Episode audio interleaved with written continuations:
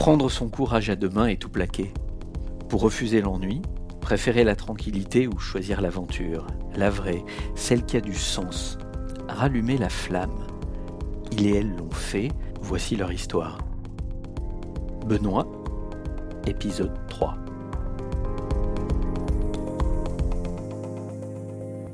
Qui est curieux avec le Covid et avec euh, cette ambiance dans laquelle on a lancé euh, la brasserie, c'est qu'on était persuadé euh, autour de l'automne, automne 2019, début 2020, que on naîtrait, en tout cas que la brasserie connaîtrait dès ses débuts une crise économique. On ne s'attendait pas à une crise, une crise sanitaire de cette ampleur-là, mais les indicateurs, en tout cas à l'époque, qu'on pouvait avoir étaient assez, assez négatifs et laissait euh, transparaître le risque d'une crise économique, grosso modo première moitié ou été 2020. Et donc on s'attendait à faire face à des temps un peu difficiles et à devoir se, muscler un petit peu. Ça a été euh, une épreuve euh, autrement plus difficile qu'on a, a traversée, avec le confinement dans lequel on a stoppé totalement l'activité. On, on s'est mis en stand-by et on était à une période de l'entreprise qui était plutôt plutôt favorable à ça, c'est que on avait déjà commencé à brasser quelques bières, donc on avait du stock disponible, on avait acheté nos matières premières, euh, mais on n'avait pas encore de remboursement d'encours bancaire euh, puisqu'on avait un puisqu'on avait un délai. On avait, euh, on se versait pas encore de salaire puisque le but c'était de se payer une fois qu'on aurait vendu les, premières bières, et donc on n'avait pas d'entrée, mais on n'avait pas non plus de sortie, contrairement à des entreprises qui pouvaient avoir ne serait-ce que six mois de plus que nous. Et c'est ce qui nous a, je pense, aidé à traverser cette période de manière plutôt sereine, en tout cas euh, sans, avoir à, sans se tirer les cheveux. Et en sortie de confinement, euh, là, il a fallu quand même s'adapter un petit peu au contexte, avec euh, des restaurants qui sont restés fermés pendant assez longtemps, et en tout cas ne serait-ce que par intermittence, mais qui surtout euh, n'avaient pas forcément envie de répertorier de nouveautés, euh, de prendre de risques à ce moment-là, qui se sont vraiment repliés sur leur, euh, base traditionnelle, et ce qui est tout à fait logique. et il a fallu, nous, pour, pour commencer à déployer notre réseau de distribution, s'orienter plutôt vers une vente en bouteille plus qu'en fût. Donc délaisser les bars, délaisser les restaurants pour aller plutôt vers les cavistes, etc. Et essayer aussi de toucher directement nos, nos clients, nos consommateurs on a le premier fait d'armes, c'était de euh, faire, euh, de lancer sur Facebook un petit formulaire en ligne avec où les gens pouvaient euh, commander, précommander leur bière. Et c'est ce qu'on a fait, on les a livrés dès la fin du premier confinement.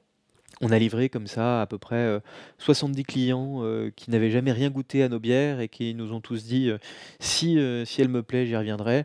Et il y en a parmi eux qui sont aujourd'hui devenus même des amis avec qui on a, noué une vraie relation. La, communauté, je autour de la bière Ragnar s'est forgée à partir de là.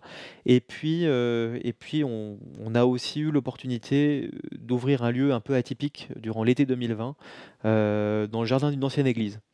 il se trouve que on avait répondu avant même la création de la brasserie, en tout cas avant même son lancement d'activité, à un appel à projet de la ville de Rouen sur une ancienne église désacralisée à laquelle il cherchait à redonner vie, et on a proposé d'y faire une église brasserie, donc un lieu de brassage de bière, euh, dans lequel il y aurait aussi des espaces de dégustation, euh, un petit musée pour euh, présenter le patrimoine, etc. Donc un lieu autour de l'artisanat, le patrimoine et la gastronomie locale, pour faire simple. Et à l'été 2020, on a eu l'idée d'ouvrir le jardin juste à côté, à défaut de pouvoir ouvrir le lieu, l'édifice en lui-même pour des raisons de sécurité. On a ouvert le jardin sur la mode un peu d'un Biergarten, à l'allemande, donc un bar en extérieur, qui a eu un très gros succès dès la première année et euh, qui nous a permis aussi de nous faire connaître, de, poser davantage en termes de notoriété au niveau local. Et donc, par des biais détournés, on a réussi quand même à passer l'été et à passer nos premiers mois d'activité, euh, malgré le contexte complexe. Euh, et puis ensuite, le déploiement d'un réseau de distribution un peu plus formel à partir de l'automne 2020. Aujourd'hui, je me sens à ma place euh, dans, le poste qui est le mien, d'accompagner le développement de cette brasserie sur le plan stratégique, sur le plan entrepreneurial, euh, sur euh, bah, des fonctions qui sont celles d'un associé, donc qui sont à la fois dans le travail de bureau par certains aspects, mais aussi très terrain quand il faut aller participer à, un événement, à une foire, etc., monter un stand, vendre la bière directement et être en contact direct avec le client, c'est aussi une grande force de ce genre d'aventure. Je m'y sens, davantage, davantage à ma place, davantage épanoui et plus heureux certainement que, que dans mon précédent métier.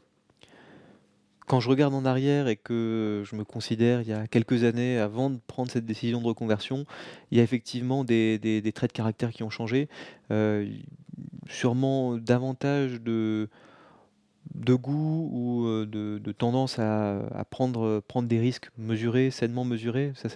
Quelque chose qui reste dans mon caractère, mais malgré tout, de partir un petit peu plus à l'aventure que, le chemin euh, un peu royal, tout tracé que je pouvais suivre euh, auparavant.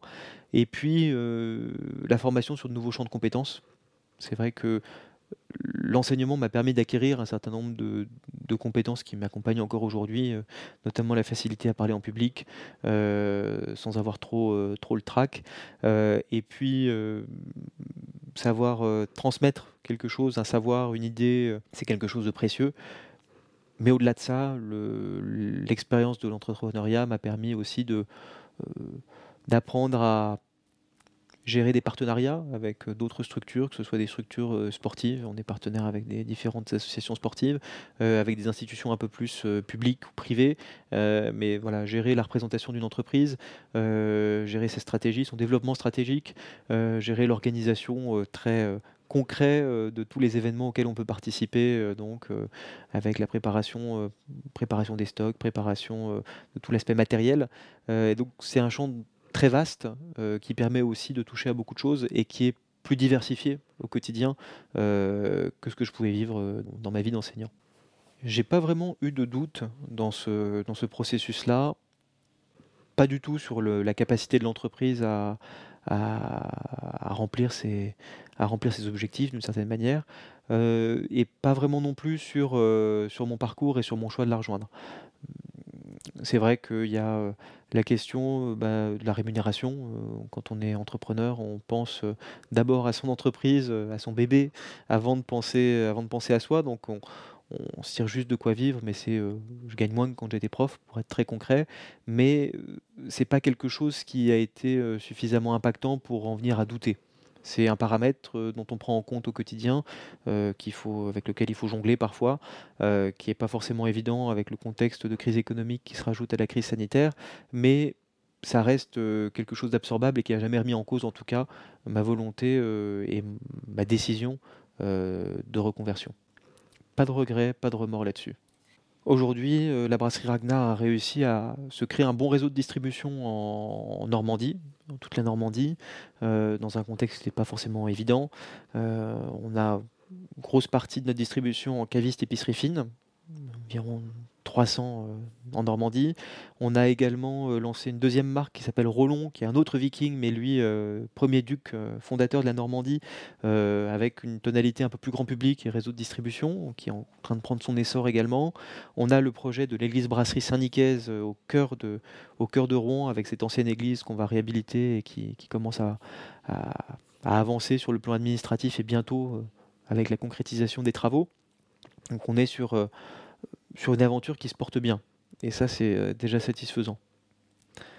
À titre personnel, ce à quoi j'aspire, c'est de continuer à accompagner évidemment la croissance de Ragnar et puis euh, le déploiement de tous ces projets parce qu'on a encore euh, pas mal d'idées en tête et ça c'est ce qui fait aussi le plaisir au quotidien de, participer à cette aventure.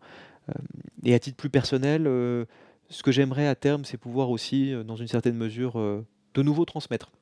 C'est vrai que ce qui me manque aujourd'hui, c'est moins l'institution que l'acte d'enseigner ou de transmettre.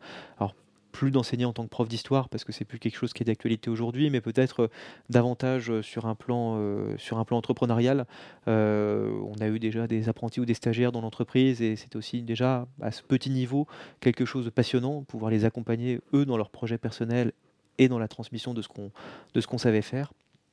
Et puis en gardant malgré tout un œil euh, attendri et concerné sur ce que vit l'éducation nationale aujourd'hui, et euh, avec quand même dans un coin de tête les réflexions sur euh, qu'est-ce qu'on peut, en tant qu'ancien prof, et je sais qu'il y en a de plus en plus, et je le vois même avec des figures médiatiques sur les réseaux sociaux de, profs qui démissionnent, qu'est-ce qu'on peut, en tant qu'ancien prof, apporter à l'éducation nationale aujourd'hui, en tout cas impulser ou pousser comme, comme piste d'amélioration pour l'éducation nationale, qui en a besoin. Ça reste je pense qu'une fois qu'on y est passé et qu'on y a malgré tout vécu des choses fortes et qu'on y a malgré tout été attaché d'une certaine manière, il y a toujours cet état d'esprit qui reste et qui, qui pousse à être, à être concerné. Il y a encore beaucoup de choses à vivre dans cette aventure et même au-delà.